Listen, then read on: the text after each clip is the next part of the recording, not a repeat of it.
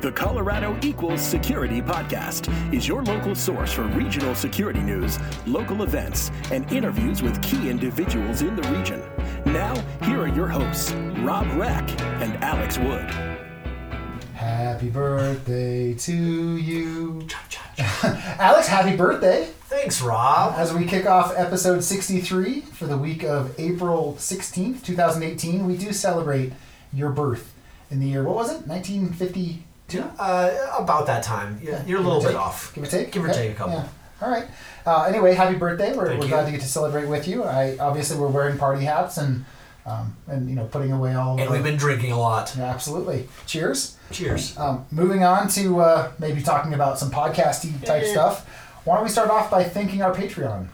Yeah, so uh, we have a Patreon page. You can go out there and uh, help support us. Uh, thanks to all those folks that have done that already. Uh, that money is going towards our ongoing expenses for producing the podcast, so we really appreciate that. And kind of some other housekeeping stuff. We have a Slack channel. Uh, we actually just this last week started a new channel that's about kids or youth programming and, and trying to come come up with solutions for how do we solve the talent gap by starting earlier. You know, getting kids in high school or maybe even younger involved with security and show them kind of the way to get there. Yeah, I'm- I'm really excited that people were, were interested in getting that started, Yeah. and uh, it should be a lot of fun. And as, as a reminder, we do have a mailing list for the show each week. If you if you sign up on the website, um, we'll get the show notes into your inbox and a little link to download the show if you want it. Um, it's a nice way to get the articles delivered to you. And of course, please sign up on iTunes or Google Play or your favorite podcasting service. And when you do, please go out and rate us because we would love to have that, that rating out there. Awesome. Let's go ahead and jump into the stories. Number one, uh, we are firmly in the top three for best cities to live in in the United States. Yes, congratulations, Colorado. Uh, Colorado Springs was number two, and Denver was number three. And uh, Colorado Springs was number two with a with a rocket. They were number. They had been ten last year. They Yeah. really climbed up the charts this year. Um, I, I guess really popular among uh, people. Yeah, pe- people like Colorado Springs. It's Uh, beautiful down there. So it's, it's U.S. News and World Report, and, and they had this this uh, survey based on a few criteria: um, the value of living there, which is, includes stuff like home ownership versus renting, cost of living, quality of life, job market health, uh, people um, moving into the state. Are they, are they leaving? Or are they moving in? Anyway, uh, Colorado Springs number two, Denver number three, and our dreaded uh, foe, our arch nemesis Austin, took the number, number one, one. spot. Yeah. Damn, Austin. Yeah, it, it's, it's pretty consistent that, that they're uh, they're right there with us neck and neck, and and again have, have beaten us. I do have to say, um, we are better at most things, but they do have pretty good barbecue down there. They have pretty good barbecue, yeah, and, and it's much hotter, so they got that going for them too. That too. Uh, next, uh, Colorado Legislative Tech Caucus uh, has been looking into bit uh, blockchain technologies. I wanted to say Bitcoin. Yeah, we, we've talked about this a couple other times on the show. There's a couple of bills that are out there around um, asking or requiring the government to look at how blockchain can solve some problems. Um, this is crazy. This is crazy. It's, it's not crazy that you could use blockchain to solve problems. It's crazy that you would make a law that says you must use blockchain to solve some problems. Yeah, I'm, I'm pretty sure that the verbiage in there has been softened a little bit to say um, that you know they should uh, they should encourage the use of blockchain, which is even still a little bit crazy considering how uh, how early on blockchain is. I, I like the sentiment that they want to improve the, the security of our information, but maybe that's not the best way to do it. Um, there's also a second bill that is out there that is uh, working to define what cryptocurrency is and, and regulating cryptocurrency in Colorado. So. Uh, I just say I give my, my little diatribe on, on blockchain. Blockchain is the first implementation of the distributed ledger technology that's had some mass um, adoption. You know, it- distributed ledger is a great idea. You get you know consent and uh, consent management uh, with a, a non-centralized model makes a lot of sense. Blockchain has a lot of flaws. Uh, obviously, a couple you know two of the big ones. Energy consumption, you know, it's taking more energy to fuel our, our blockchain infrastructure than it does for many countries, including Denmark. I think that was the famous one. Uh, and it also is just notoriously slow. The number of transactions you can do per second is a real bottleneck problem. I think something's going to come along behind blockchain, but I I think that asking someone to actually use blockchain specifically is kind of asking for trouble. With that, let's move on. I would agree. Uh, next, uh, Colorado is among the states engaged in the cyber storm exercise to talk about uh, election day threats. So I can only assume that means computers are raining from the sky. That's yes, what that means. exactly. Yeah. Al- Also, thunder and lightning. Uh, so obviously, it's great that we're starting to do some tabletop and, and more than just tabletop exercises around what election security looks like. Um, it might have been nice to have done this a few years ago, but you know we'll take what we can get here. Well, and I, I think that this is uh, an ongoing competition, things that have happened in the past. Uh, also, we talked about the story previously that uh, I think Colorado had a, a B plus in election security, so we're not doing too bad. Yeah. Uh, but they are competing with a thousand other entities uh, to, to look at this competition and, and get their security better around elections. Well, go Colorado. Uh, we're all pulling for you here. Uh, moving along, there is a survey that was released this week by LogRhythm. Uh, it's their benchmark survey talking about kind of industry perceptions and data.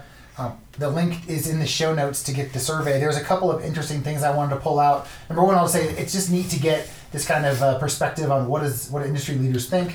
A um, couple interesting things to pull out here. Number one, um, less than half of organizations were able to detect a major incident within an hour.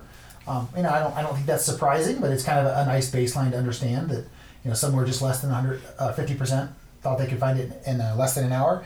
And the second interesting thing was um, the organization, excuse me, uh, on average, companies employ 12 security professionals. However, more than half of the uh, respondents said that they employ 10 or fewer. So there's obviously some that are have much larger numbers that are pulling up the average Right. to get up to 12. Yeah, I, I would su- say it's surprising to me that we're even that high in terms of an average. Yeah, and uh, obviously, we don't. We didn't really go into the methodology on this, but obviously, we're not talking about all companies, right? There must be a, a cutoff to say we're only talking about companies over a certain size. Because if you start talking about the flower shop and the gas station, you know, it, it just would skew the numbers too much. Yeah, exactly. Uh, next story we have uh, GTRI, which is a, a local uh, reseller here and service provider. They have changed their name to Zivaro. Zivaro.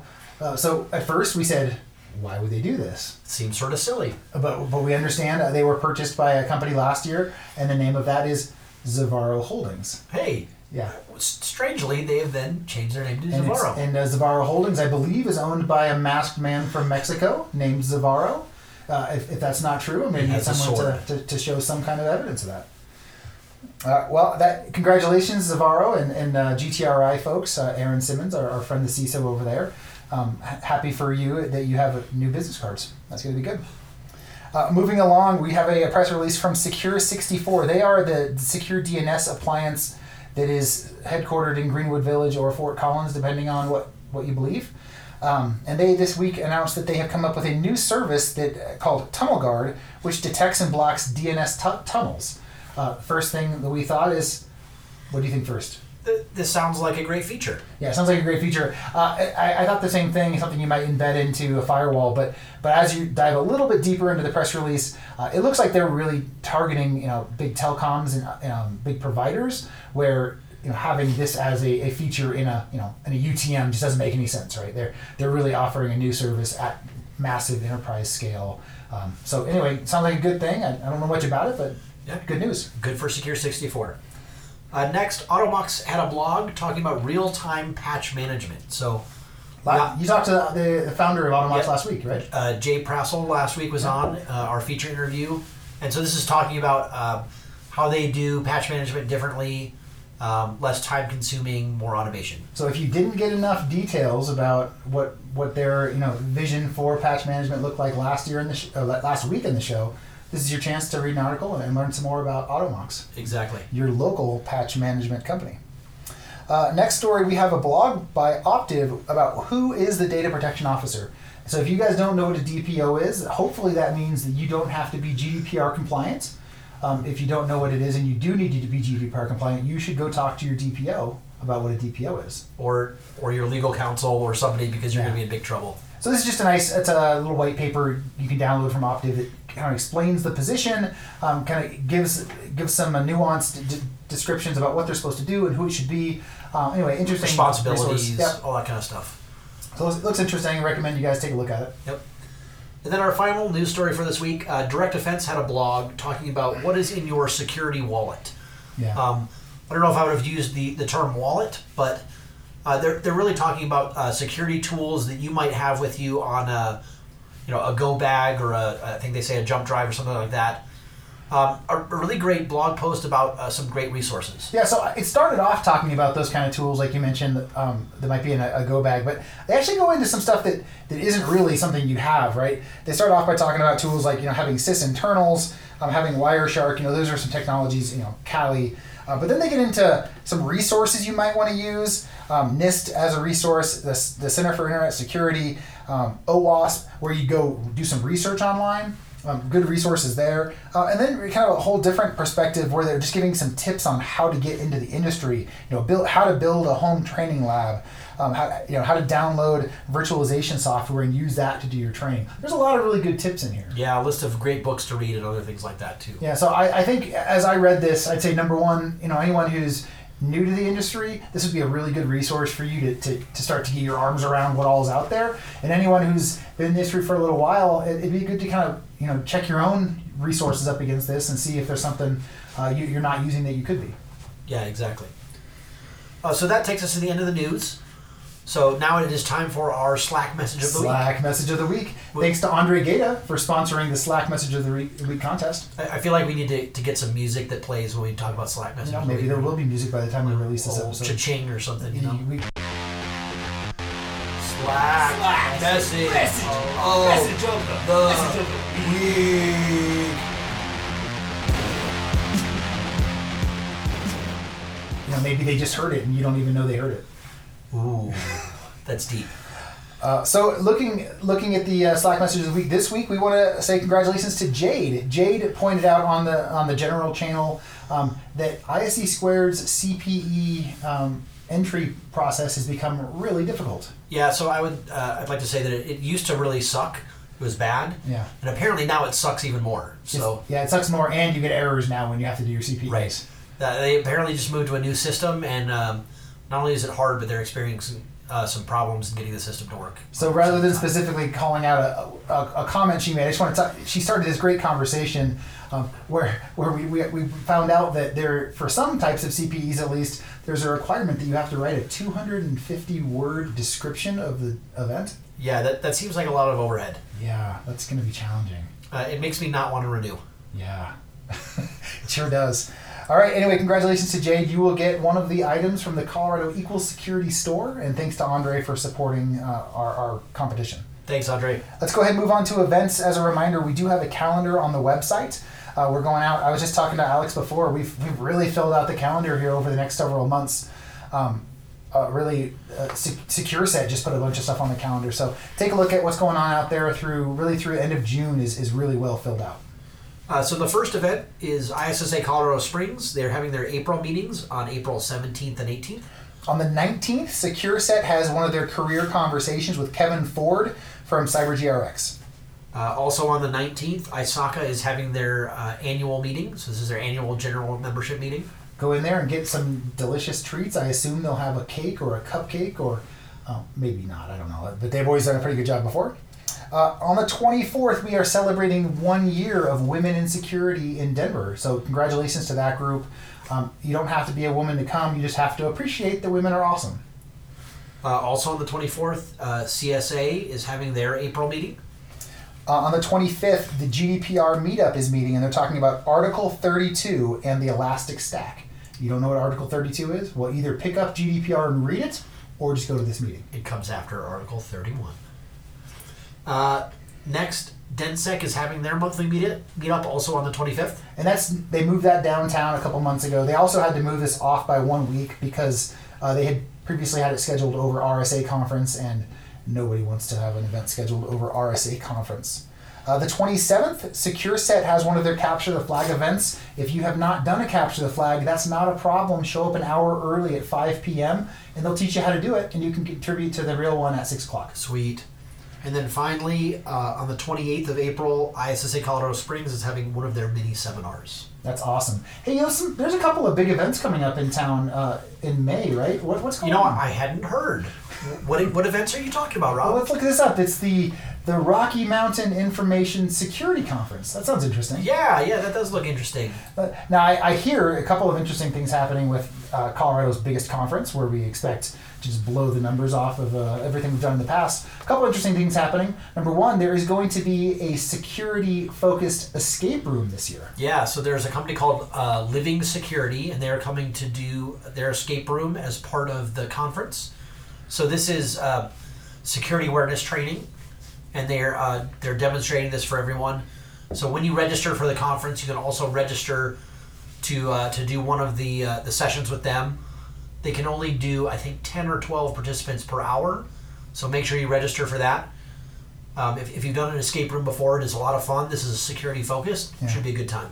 Uh, what about any of the pre-conference trainings? Did we, did we do anything we want to talk about there specifically? You want to call any of those out? So uh, there is a great uh, auditing uh, track we have, uh, auditing cybersecurity. So this is the the same course that is being offered at the ISACA International Conference, where you have to pay thousand dollars or something like that to take it.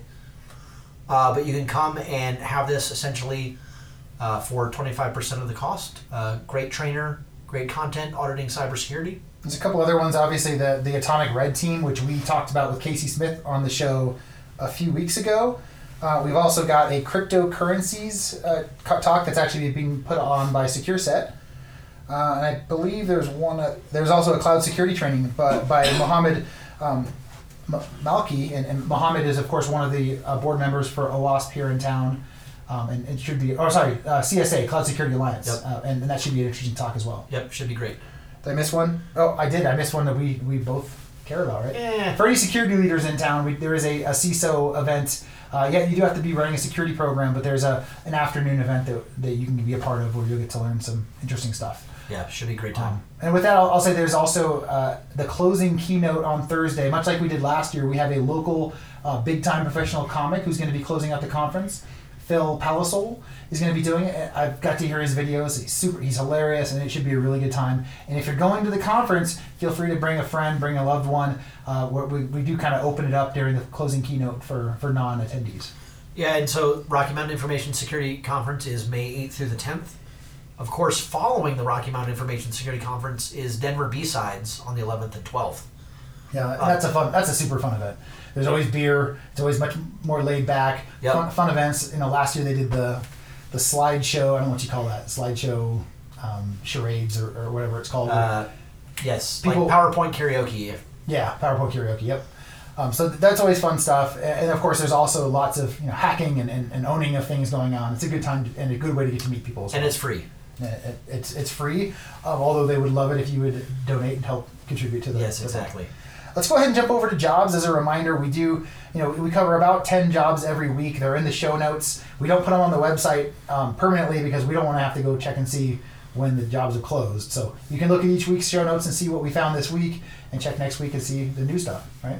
Uh, first on the list, uh, there's a job for Ping Identity. Yeah, so we're, we are still hiring a, uh, a senior security analyst looking for someone who's got you know some experience and some chops really looking for someone technical who understands the underpinnings of the technology rather than saying hey i want you to be good at linux and aws i want you to really understand how these things work and you know we're not looking for someone who just knows how to run a tool Exactly.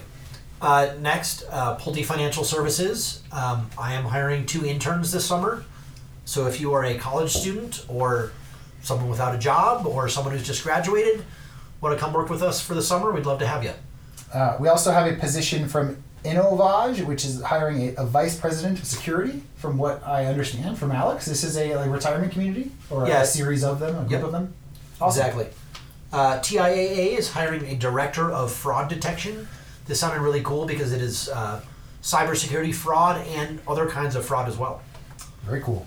Brown and Caldwell is hiring a senior manager of information security.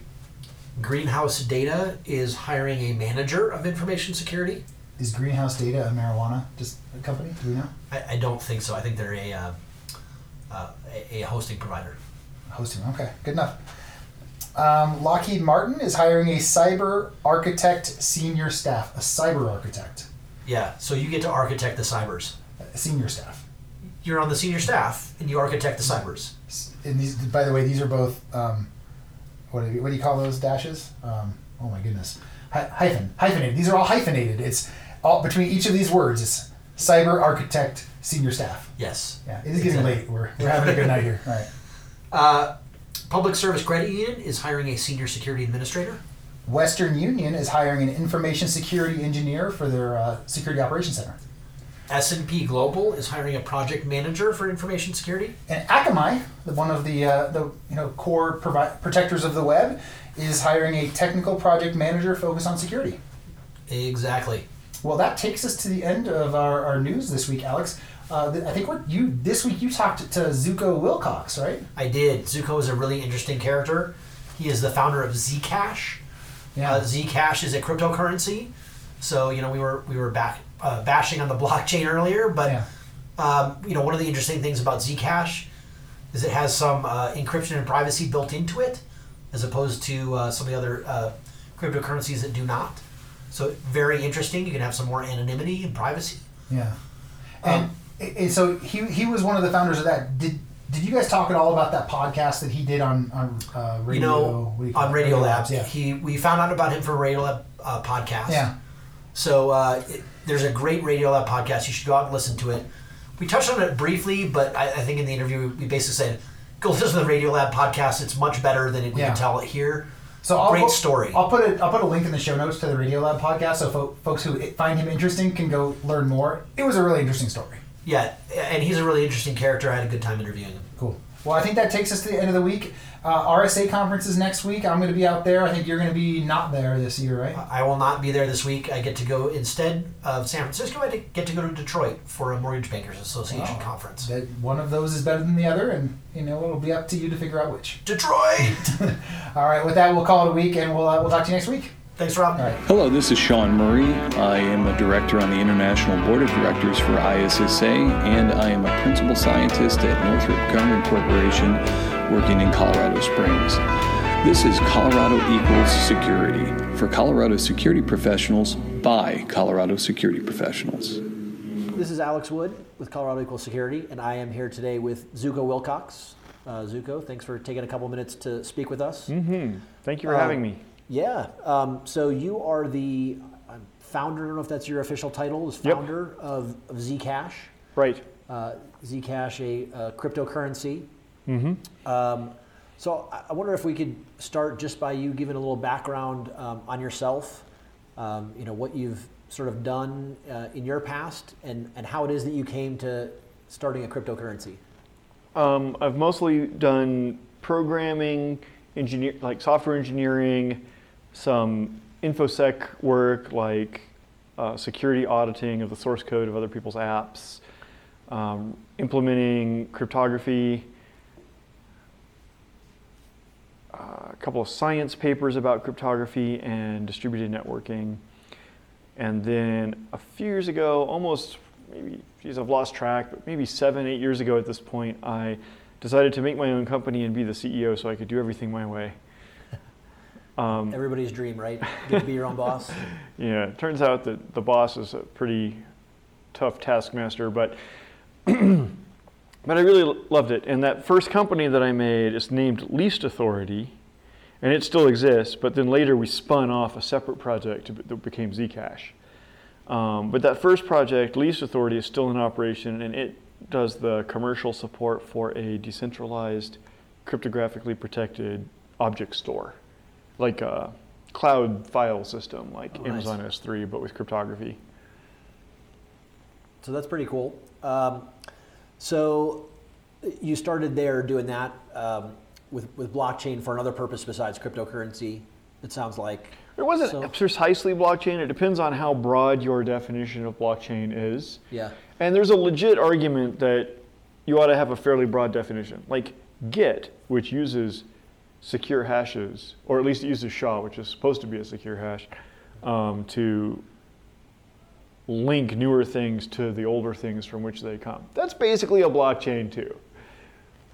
So I, I guess that's a good place to start, right? So so what's your definition of, of a blockchain? Well, the important addition that Satoshi added um, on top of the the use of secure hash functions for immutable references. So Git, well, I mean, Git didn't invent it, um, but the notion of using secure hash functions for immutable references has been around for a long time and used in um, revision control systems.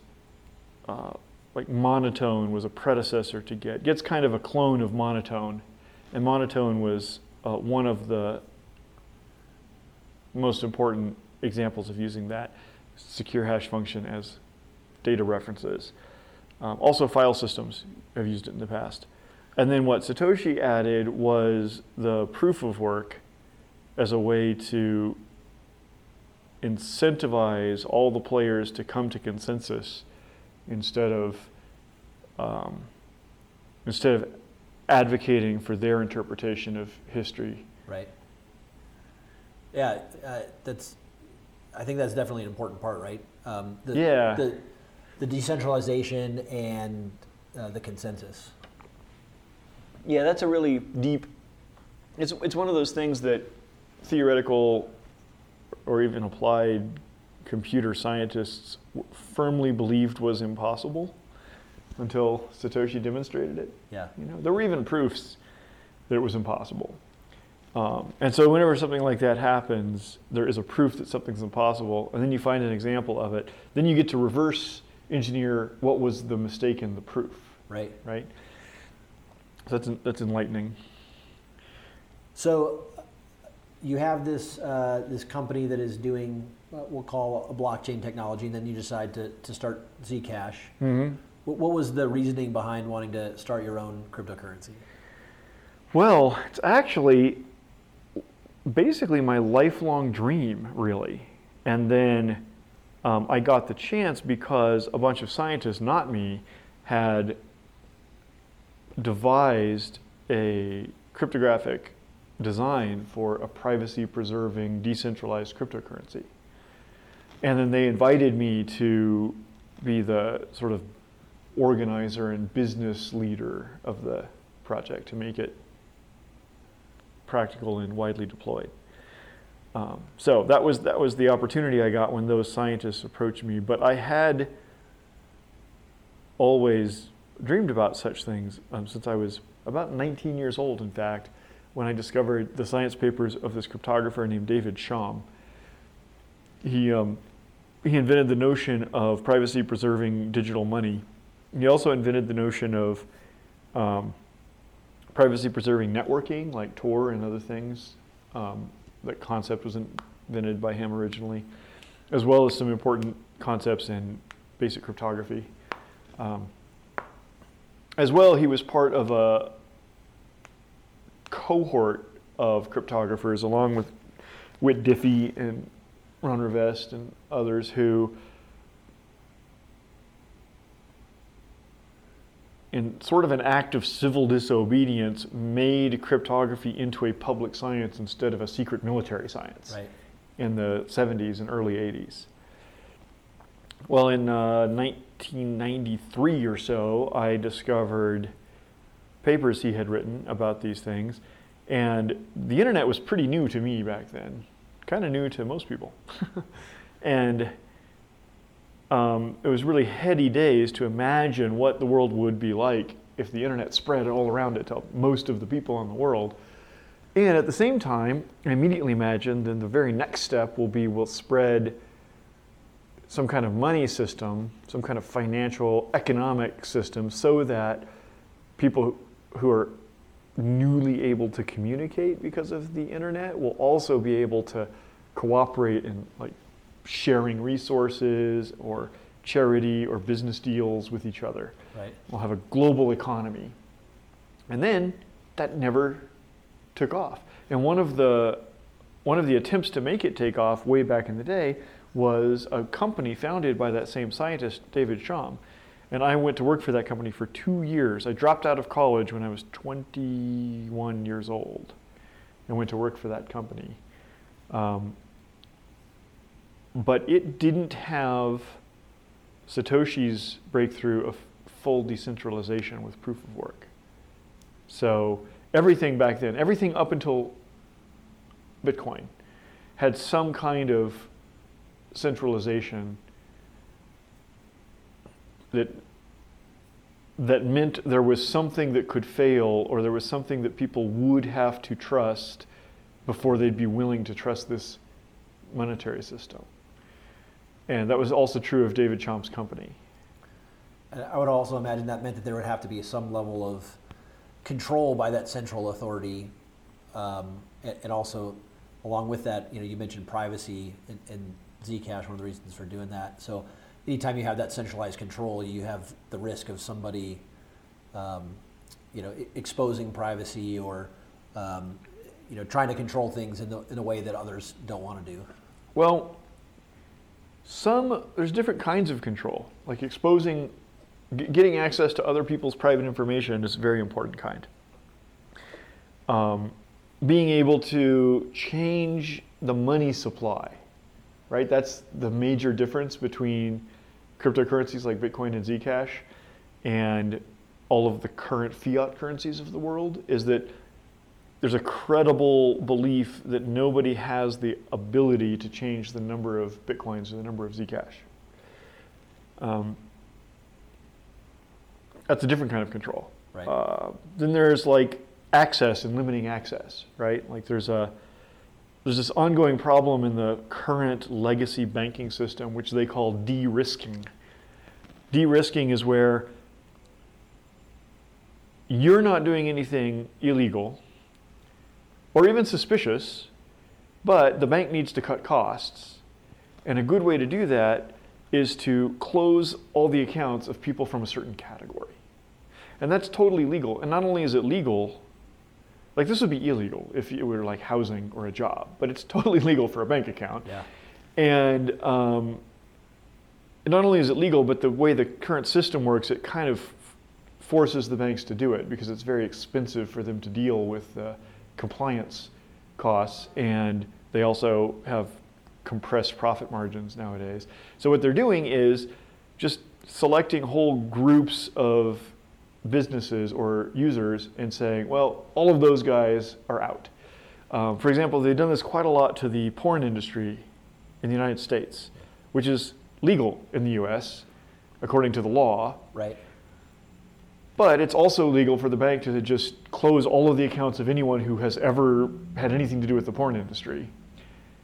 And so, that, and so that's what they've done. Um, similarly, they pick remote countries that it's expensive for them to deal with the compliance costs, and they don't make that much money by serving, Right. like Somalia or whatever. And they just cut them off. They're like, well, the Somali people have to figure out how to deliver money to their country some other way because it's Yeah. too much work for us to deal with it.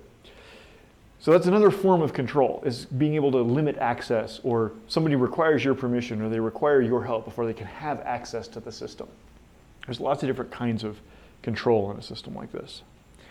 And with Zcash, we've engineered it to minimize all the different kinds of control, including the, the knowledge of other people's private data. And that's a really important kind of control that people may not have appreciated at first, but like Bitcoin is really bad in that way. Bitcoin is super great in decentralization and reducing control that someone could ex- ex- exercise in lots of other ways, but because it doesn't have encryption and all of your transaction data gets dis- divulged, that makes it quite vulnerable to control by someone who just looks at the public ledger and then like closes your bank account or uh, threatens you with arrest or threatens you you mustn't do certain kinds of things and we're watching. We'll know if you do. Right.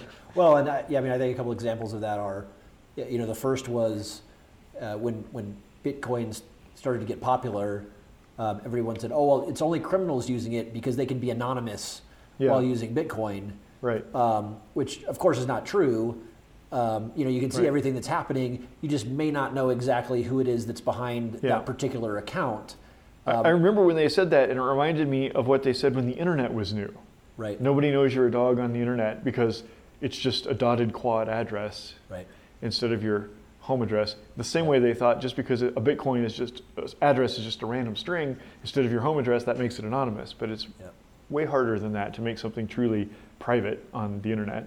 Yeah, I mean, and I think the other example I've seen is you know with the IRS now they're, uh, from what I've been told, are monitoring you know all the, the Bitcoin transactions so that they can make sure that people get charged, uh, you know, taxes when they uh, they cash stuff in. Yeah, and there was a there's a court battle going on between the IRS and Coinbase, um, where, as I understood it, the IRS is so they sent a subpoena or whatever, some kind of demand for records Yeah. to Coinbase, and they're supposed to explain their justification for why they're demanding these records, right? And their, the first version of their justification was, well, uh, the records we're demanding are all of them, like all of the users that you had during these years. And our justification is if anybody was using Bitcoin during those years, they were probably tax evaders. Seems logical, right? Well, I don't know statistically, but it doesn't feel right Yeah, it doesn't feel right. um, in terms of justice. You know, there's a sort of presumption that you ought to have a better reason than because I used Bitcoin to accuse me of wrongdoing. Anyway, I don't know what's the current status of that court battle. So, um, for those that aren't familiar with Zcash, how is it that Zcash does things differently? Hmm. Well, think about it like this Satoshi and Hal Finney and the other creators of Bitcoin wanted to preserve privacy. In fact, that was almost, like, I think it was probably one of the top two goals of the whole Bitcoin project decentralization and privacy. And and the two are almost inseparable because if you don't have privacy, then some central power can just dictate what you can and can't do. And so that was always what they wanted. And they talked on the Bitcoin mailing list about whether they could use some kind of better cryptography to protect the information from being exposed in the blockchain. But back then, that the cryptography was not well developed enough, so they couldn't. But since then, what we what scientists came up with was more efficient zero knowledge proofs that they didn't have back in 2008. And with what a zero knowledge proof does is it it's a cryptographic proof. It's like a big, you know, sign- digital signature or like a secure hash output. And it's a proof that I couldn't have come up with this digital signature unless I knew some input to a program, mm-hmm. which results in the following output. Does that make sense? Yeah. So then you, you check the, the cryptographic validity of it, and then you say, okay, I'm convinced whoever came up with this proof, they must have known some input to this function such that the function's output was such was, was this string. And this is for a deterministic function, right? Like a, a deterministic program that will take some input, do some computation, return some output. And it always returns the same output for the same input. Okay, so with that, now that once scientists had come up with a way to generate zero knowledge proofs efficiently enough, then um, scientists, including founders of the Zcash project, figured out how to use this to solve that problem that Satoshi and Finney couldn't solve in Bitcoin. And the way the reason this matters is what you need to do the reason the bit so here's the question. Why didn't we just encrypt the transactions in the Bitcoin blockchain in the first place in 2008? Because we, you know, Satoshi already knew how encryption worked. Yep. But instead, all the transactions are publicly visible. We just use digital signatures to make sure that they're signed by the spender. And we use secure hash functions, just like Git and Monotone did, to make sure that they're correctly integrated into the history. Yeah. But why didn't we also use encryption to make sure they were private? The answer is if we had, then the miners wouldn't have been able to detect and reject uh, bogus transactions, like double spending, where you already spent the money once and now you're trying to spend it a second and third time to other people. You would just know that something happened. You wouldn't know what it was. And the, it, we need the miners to be able to detect and reject double spending so that the ledger is a ledger consisting of only valid transactions so that if you receive a payment and you look in the ledger and you see your payment is in there, you know that you're the only one who got the money.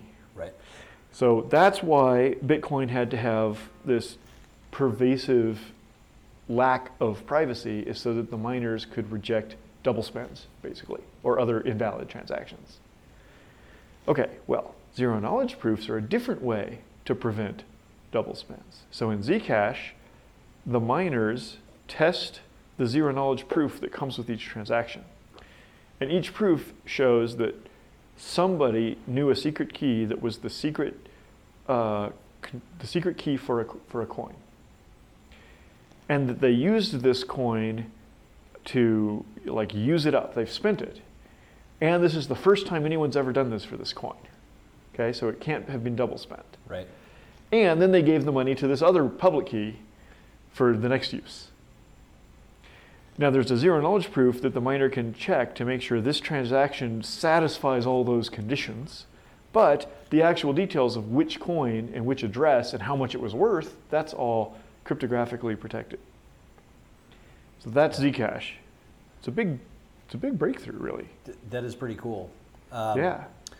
I, I think. Um, so the first time that I ran across you was through a, a Radiolab podcast Hmm. talking about um, what they called the ceremony. Uh, I'm not sure Yeah. if you guys actually called it the ceremony or not. Yeah, that was our terminology. Okay. um, so, so this was essentially uh, what you guys had to do in order to, to start Zcash. You, you had to start with, uh, I guess I'll call it a seed, right? Yeah, a seed. Right. Um, I kind of think of it as a public key.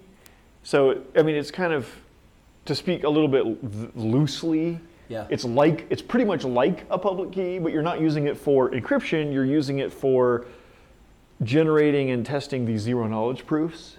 Got it. And so this is like a key generation ceremony where we want to make sure nobody is secretly um, stealing the private key, the corresponding private key. Right. So that's where we named the corresponding private key. We named that the toxic waste because we had come up with this idea. This is another breakthrough. I mean, I hate to sound like I'm tooting my own horn, but we've done several things which are the basically the most advanced cryptography that is, as far as I know, ever been deployed to the public at large. But one of these things we did, which was the most advanced thing ever, was the ceremony, where we came up with a a technique. Well, so there are other ceremonies. In fact, we didn't we didn't invent the term ceremony actually. People use the term ceremony already for other cryptographic processes, like for DNSSEC. You know, there's a Oh, um, yeah. there's a Yeah. root key that signs all the other keys that signs all the DNS records, and Yep. And they have a whole ceremony where they have, a to have ceremony. They call these people- people from around yep. the world that fly to the same room. There's video cameras. They each have a like smart card. There's an HSM, you know, a hardware security module that Yep. contains a private key. That is a ceremony. And I have to say, our ceremony blew that one out of the water. Our mm-hmm. ceremony is so much better than that ceremony because because in the DNSSEC ceremony, it's pretty good, but it basically involves bringing all the secrets and all the people together at one moment and one point. Right. And there you generate the new secret. This new secret is contained inside the hardware security module. That's that's what that's why you believe that no one has stolen that secret is that you have video and you didn't see anyone like taking a screwdriver to the hardware security module or whatever. But our ceremony is way better than that because there was no moment at which the secret existed. So we renamed it to be the toxic waste, and we said there's going to be six precursor chemicals, each of which is harmless. And the only way the toxic waste would ever come into existence, even for one millisecond, would be if all six of them came together at the same time. So now we're going to do this process to that's sort of like the DNS ceremony, but there's like six separate ones. Uh, and each one is going to use its precursor and then destroy its precursor before it ever has a chance to come into contact with the other five precursors. And, and you're doing this all distributed, right? So in, Yep. the DNS cer- or DNSSEC ceremony, they're all in one place. For for your ceremony, anyone can be anywhere, Right. as long as they can perform the operations that need to be performed. That's right. And we we tried hard to use OPSEC procedures, right? So that if there were, so I figured no one, there were no attackers who even knew about the Zcash project's existence. Right. I mean, the Zcash project was a publicly known thing, but I figured the only people who'd ever heard about it were cryptocurrency geeks, you know, who are fellow fellow hackers, open source enthusiasts, Bitcoiners. Um, so I just figured no thieves or saboteurs or enemy governments or anybody would even know about or care about this whole thing. But nonetheless, just to be extra safe, we'll have a level of OPSEC around it where there were six participants and three of them were unknown even to the other participants. They were known only to me, and they went by pseudonyms during the process. And each of the six participants had a different um, process to avoid being backdoored and to have monitoring and detection so that if anyone were to try any attack, each of the, diff- the six different stations would have a different sort of levels of detection and defense, right? Well, like I say, we really went overboard on this level of security. So, so then we performed the process, which was more than 24 hours of terror plus boredom, right? For my, I was one of the six. I was one of the six uh, human operators of Right. the stations. Our station was called Denver Station. We um, we got together with a film crew who was going to make like unbroken video to prove that nobody took a screwdriver to it at any point when we looked away. um, and a journalist that we invited to come serve as like an independent observer to testify that she didn't notice us doing anything Right. squirrely. Um, so we got the whole crew together, the film crew, the journalist, and me. And we got in a van and we, we turned off all of our cell phones in case somebody was like listening or tracking us with GPS or whatever. And we got this big paper map. and we walked into the nearest coffee shop and we were like, uh, hey man, could you look up the nearest computer store? and he was like, what is this, a scavenger hunt? Yeah, something like that. Something like that. he was like, okay, I'll Google computer store. And he gave us the address, and then we were like looking up the address. You remember how with paper maps, there's like an index where you can look up the Right. roads and the grid? Anyway, so we, we Isn't it funny how soon we forget that stuff? I know. right? it's like, oh, I remember why this took so long. Anyway, so we eventually figured out how to drive to the computer store with all of our cell phones turned off. Um, we went in there with cameras like hidden under our coats so that the computer store wouldn't be freaked out by the cameras. And we, we walked around and we said to the salesman, okay, we want one of these. And he says, okay, well, there's two boxes here. You can have this one. And we said, no, no, no, no, we want the other one, not the one you were going to give us. And he was like, okay, man, you can have the other one. so this, this is our paranoia. Now we've defeated the supply chain attack, right? Nobody, even if they like planted a spy acting as the salesman in that store that day, would have been able to give us a backdoored computer. That's our hope. And at the same moment, around the world in five other places, five other people are doing the same thing. They're going into random stores and demanding a specific computer and walking out with it. So once we bought the computer, I was married to that thing and I like carried it around in my arms and didn't let it out of my sight or my like physical contact for like 24 hours. Or well, it ended up being 48 because that was like day one, buying the computer and then driving around and finding a hotel that had good internet.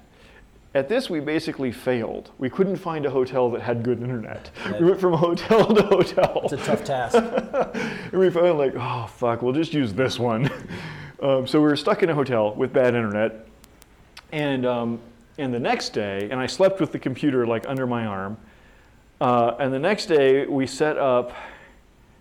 The next day was like Saturday, I think, Saturday morning. We set up continuous video cameras, and we we had actually. This was fun, but I'm never going to do this again because it was way too stressful. We had weeks earlier secretly gone to a um, security hardware store in Denver, you know, like that sells alarm systems Right. and stuff. And we had found the only multi-camera video camera system that doesn't have Wi-Fi. it doesn't plug into the internet. Right. Um, True you know, it- closed circuit. It was old. It was like, you know, used, many years old. so we bought that thing for like eight hundred dollars because I didn't, you know, we're being we're overdoing it on the paranoia here. I don't want to have to wonder if someone hacked the video cameras in addition to everything else that we've got going. So we have the we have this non-internet enabled continuous video cameras and we, we tape them to the walls or set them on tripods or whatever in the hotel room that we're in so that they're pointing at each other so we have a continuous recording showing that no ninjas slunk in and tampered with one camera and then tampered with the other camera because they're recording each other and then i slept under that thing that night under continuous video surveillance um, and then we set up what's called the compute node the compute node is the thing that I bought from the store and then didn't let, let out of my sight. So then we open it up and we don't turn it on. Instead, we unscrew the case and we take out the radios, like the Bluetooth and Wi Fi chips come out. And the hard drive comes out. So now it can't boot except from DVD media. And because we have this pre built append only DVD. And this is another layer of security or monitoring here is if any attacker was surreptitiously backdooring the whole process and they had inserted a backdoor into the software that we were going to run during the ceremony, well, that software got burned onto this append only DVD. That's the only way you can boot the computer is from that append only DVD. And so then we have evidence ex post facto that we can study the laser image on the DVD in order to determine if we think there's a backdoor in there. Where was I? So then we've got this air gapped machine, the compute node, um, that's never been plugged into the internet in its entire life. It was bought at random off the shelf, so we don't think the CIA or whoever inserted a backdoor into it. North Korean government or you know. Yeah, right. So, yeah, again, back then, I really did not believe that any attacker would even try to attack this process. Yeah. Much less, I figured any attacker would be completely stymied by like the any one of the layers of defense, like the six-part thing where there's six different stations. Okay, Right. they're already going to give up right there. They have no idea what's going on. Or the fact that the computer's air gapped. Okay, that already means they cannot just pop the computer using their remote exploit. Right. So that already just basically ends the whole arsenal of any random attacker. So that, that was what we were thinking. But why not? We get overboard with the append only DVDs and um, then we started doing the actual key generation process where each of the six computers in turn generates random numbers produces a, like a shard of the resulting public key and then deletes their random numbers out of out of memory. And that's the part that took like more than 24 hours by itself. That was exhausting. Because this is the like this is the critical moment once we've I didn't explain this part yet, but it was a multi-round protocol, okay? So you have to generate your random number, which is the precursor. It's the, the, the, the sensitive information that you must ensure that no attacker gets access to it. Right. And you must ensure that it was generated truly randomly so that no attacker could have guessed it or forced it to go to a certain answer, right? That's the sensitive bit, the precursor. You got to generate that in your air gapped machine. Then you've got to generate a sh- some public key material.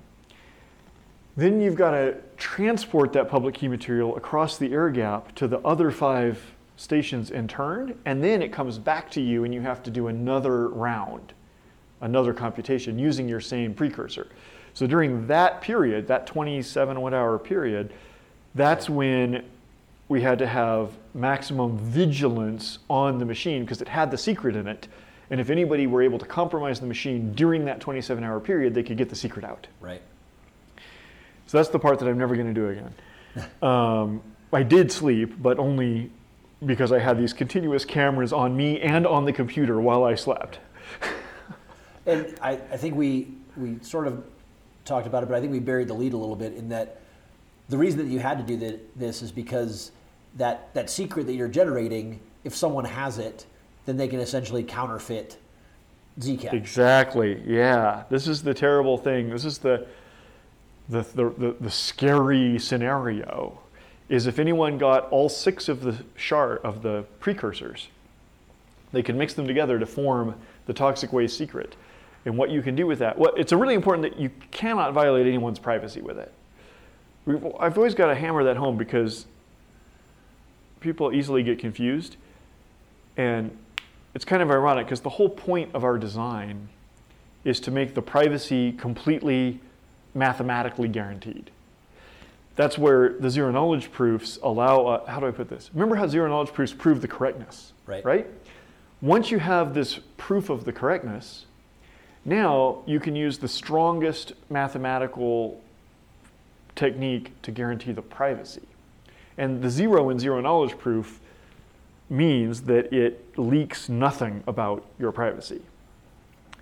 Um, it, it- leaks zero knowledge about the private inputs to, to the verifier. So the whole point of this system is that it's the strongest way that science currently knows to guarantee privacy in this kind of mathematical structure. And the unfortunate trade off is that therefore you risk counterfeiting. Okay? So it really annoys me when people sloppily or mistakenly think that the toxic waste is a threat to people's privacy. It's the opposite. They're- The, the mathematics guarantees the privacy, and in order to achieve that, we had to suffer the risk of the toxic waste violating the counterfeiting. Yeah. But anyway, that's why we went to all that effort is to make is to not only not only to make sure that nobody got the toxic waste, but also to provide evidence that we could then offer to other people. So why they should have confidence in that. Right. Right? Because other people need to decide if they think it's safe enough that um, they can hold Zcash um, whether they think there's a risk that the toxic waste has been secretly stolen and that then Zcash could be counterfeited. If that happened, then the price of Zcash would go down, right? Once the counterfeiter started using his counterfeit coins. Um, so therefore, we wanted to. That's why we went to all the effort of documenting it with the videographers and the journalists. Each of the other participants also documented their own with various like narrative storytelling, photographs, independent witnesses, test, you know, like a testimony, like I did the following things, um, in order to let people have evidence of what had occurred. Um, so, should I go into the bizarre part?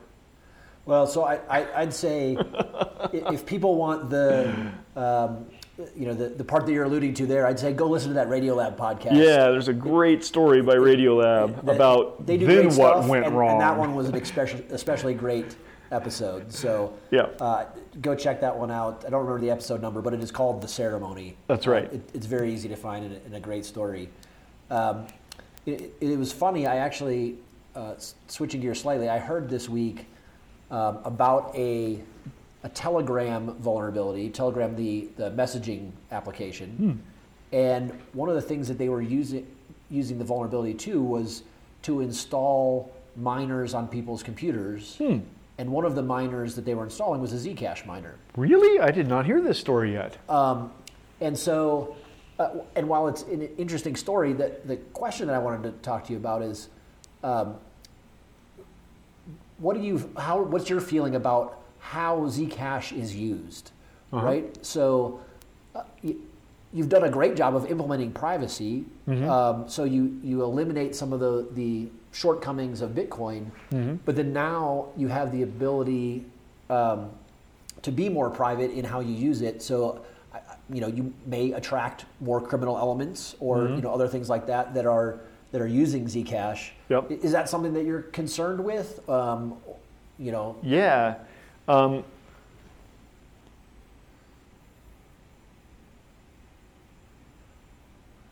I'm really concerned about it because there's a there's a mistaken narrative that could people could fall into, especially journalists and regulators and people who aren't like deep tech people Yeah.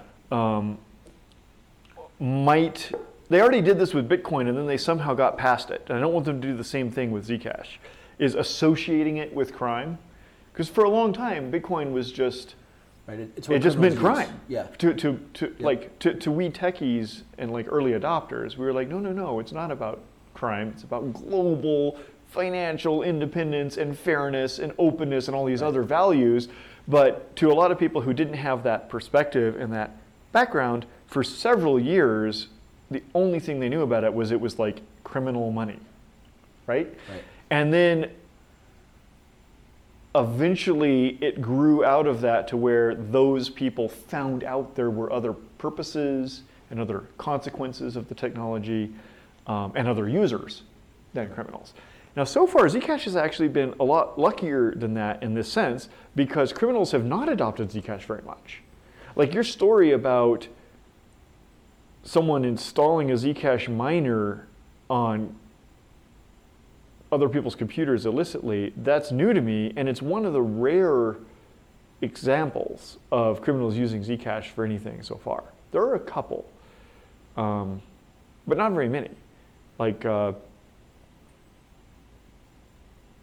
I mean, obviously, criminals use the fiat money system more than anything, but Right. like 99.8% of all criminal activity is done with normal old bank accounts and dollar bills and everything like that. But out of the 0.2 or whatever percent that's done with new technology, almost all that's still Bitcoin. Um, I actually read a report on this recently Yeah. where um, some investigators they kind of surveyed the dark markets, but they did two methods which I appreciated. First, they like read all the chatter, all the web forums where the dark market users were advocating for what kinds of cryptocurrencies they thought should be used. Yeah. But then second, they actually went and studied the listings of who was actually offering to buy and sell stuff in what currencies and compared that to the chatter. Um, and Zcash doesn't appear in the results. Uh, rather to my surprise, the, I think the, well, rather, not, not to my surprise, the current most common used cryptocurrency for dark markets is still Bitcoin. But it's rapidly falling. Yeah. Um, I don't know if those users realize how dangerous it is for them to use Bitcoin um, because of its pervasive lack of privacy, or if they're just abandoning it because the transaction fees skyrocketed for a while. Yeah. Uh, but they're switching to Ethereum, Litecoin, Monero, and Dash. So do you think that there's a reason why they haven't moved to Zcash yet? Is it just That's uh, a good question. knowledge? Uh, is it That's a good coincidence? I I don't know. Part of it might be like branding, you know? Like we we have always worked hard to point to the law-abiding use cases for Zcash. Like a lot of nonprofits accept donations in Zcash. And they're like, you know, legit nonprofits. They're not like counterculture underground things. They're, Right. they're like just donors like their privacy, and nonprofits like to accept donations when they can. And so a lot of them accept Zcash. Um, and we made this partnership with JP Morgan, which is the most valued bank in the world according to the stock markets, and probably one of the most hated institutions in the world according to Bitcoiners. yeah. And, um, and we emphasized all along that privacy is necessary not only for civil liberties and free political decisions and political discussion um, and hum- like human dignity and making moral choices because when you are alone with yourself that's when you can really choose what you believe is right and choose to live with it. Um, but we've, we've always argued not only is privacy important for these well understood social and human rights reasons, but it's also necessary for commerce. So that's why we made that deal with JP Morgan is so we can point to them as an example of a completely boring, non revolutionary, profit oriented enterprise that just needs encryption so that they can do their business successfully and make money. So, so what does that partnership look like? What are they? They're uh, not using Zcash, the actual cryptocurrency. That Okay. partnership is just that they're using the technology to add that encryption based privacy to their enterprise blockchain. Got it. But that that satisfies that satisfies the example of demonstrating that privacy is necessary for business. Anyway, you were asking why don't criminals use Zcash more? Yeah. And I don't know, uh, maybe better marketing and better buzz for the others that I mentioned. Um, but also because we've always branded Zcash as like the family friendly, business oriented, mainstream kind of privacy. So maybe that Seems reasonable. maybe that caused them Yeah. to be less to Yeah. hear about it less often or whatever. Yeah. I don't know. Um, yeah. So, I have also heard recently about um, attempts by by governments to, to more to try and regulate Mm-hmm. cryptocurrencies, either you know, you know, outlawing them Yep. altogether in a country, or uh, you know, some less stringent measures. Oh yeah. Wh- What's your thought about the sort of the reg- government regulation aspect? Oh, um, it's really interesting how the different governments of the world are diverging in their approach. They're doing very different things. Like, um, like China is one of the most important markets for cryptocurrencies. It was the one of the the biggest sources both of money of people putting money into the different cryptocurrencies and tokens, and also of technological innovation in the whole scene um, for years. And then the government of China is now trying to ban cryptocurrencies entirely from the country. Um, so that's a pretty extreme and it'll be interesting. It's a pretty extreme position, and it's interesting. It'll be interesting to see what how this what happens. like first of all, if they're successful in stamping it out, um, or how successful they are, or what kind of sort of if it evolves within their borders in response to that pressure. But also if they like if they observe the other governments that are instead trying to integrate it and promote it, Right. and if they start thinking, oh wait, maybe our our competitors are profiting and benefiting um, by doing the opposite of what we did, then they might. That'll be interesting to see if they reconsider. But the U.S. is actually right now one of the best. Um, rather to my surprise, actually. Uh, no offense to any U.S. government regulators that are listening, but I really did not expect them to be as open-minded and um, balanced in their approach as they are, in fact. But they spent years and years learning about the technology, including um, me and the other members of the Zcash team flying around to United States regulators in Washington, D.C. and New York, and just teaching, like giving That's lectures about the technology. Yeah. Because, you know, um, knowledge is the number one antidote to fear, right? Right. As soon as you think it makes sense and you can understand how it works, you immediately become a lot less anxious about a thing.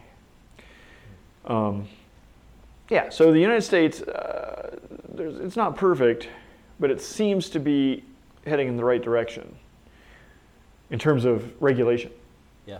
Um, like the current leading regu- like there's one thing that's bad about the United States system is that there are a big patchwork of regulators who have authority over different parts.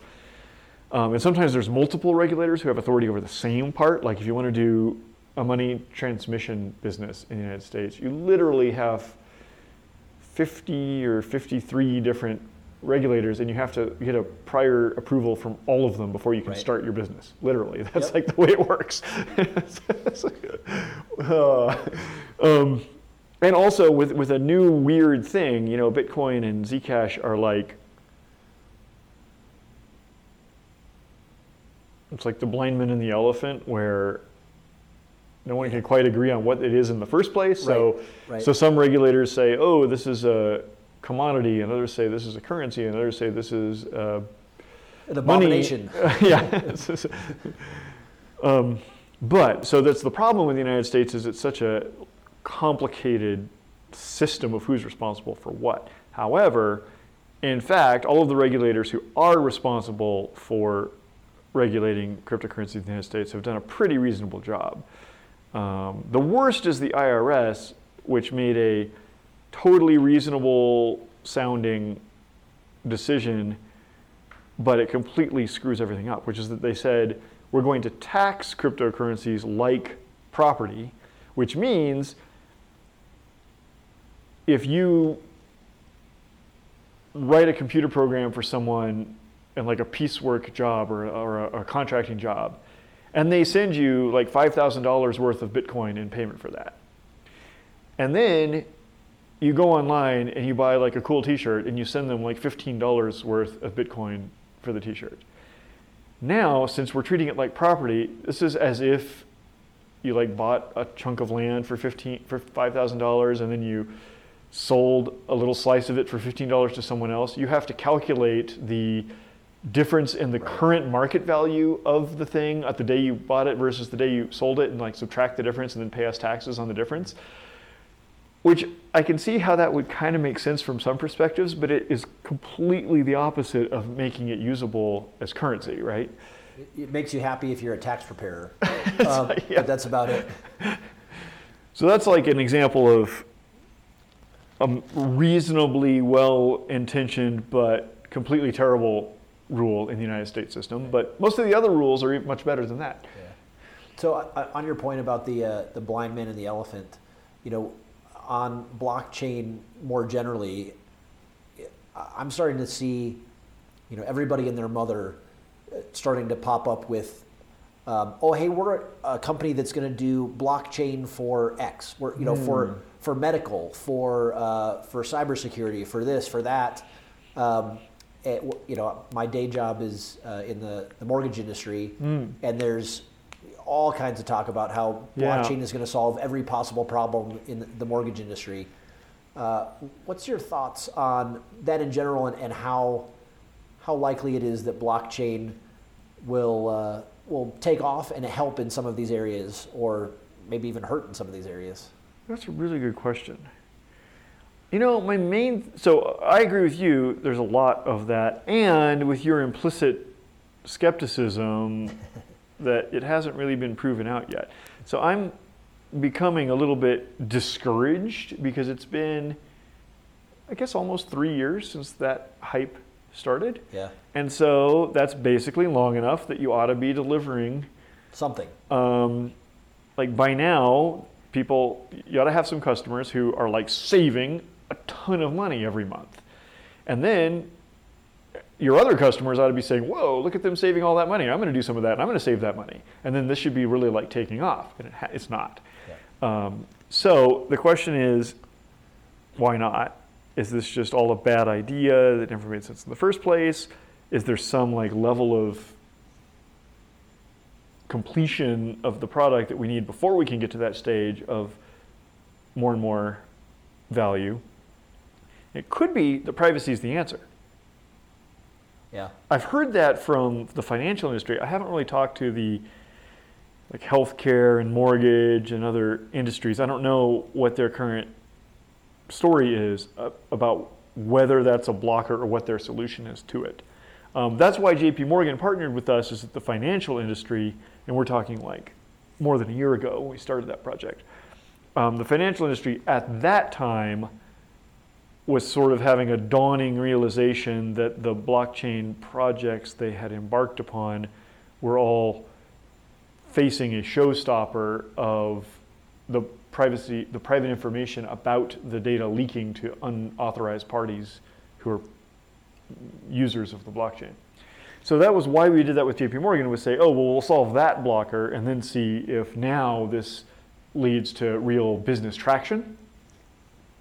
I haven't seen it yet. So um, we're, we're continuing to work with JP Morgan to improve their enterprise blockchain, which is called Quorum. Um, it now has this encryption feature. It has smart contracts. it's open source, so anyone can use it for anything.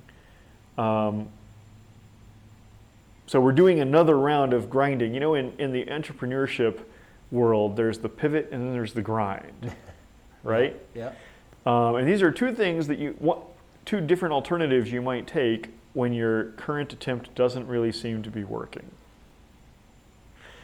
Um, so I guess you know, for us, for the Zcash company, we've been working on the Zcash open currency, and that's totally working super well. And so we're just more and more resources and ambition is pouring into improving Zcash. But with our enterprise arm and our partnership with JP Morgan, what we're currently doing is grinding. We're going to keep making that product better and better, and you know, just more efficient and have more flexibility and such, and then see if it does meet someone's business use case and it takes off. Nice. That sounds pretty cool.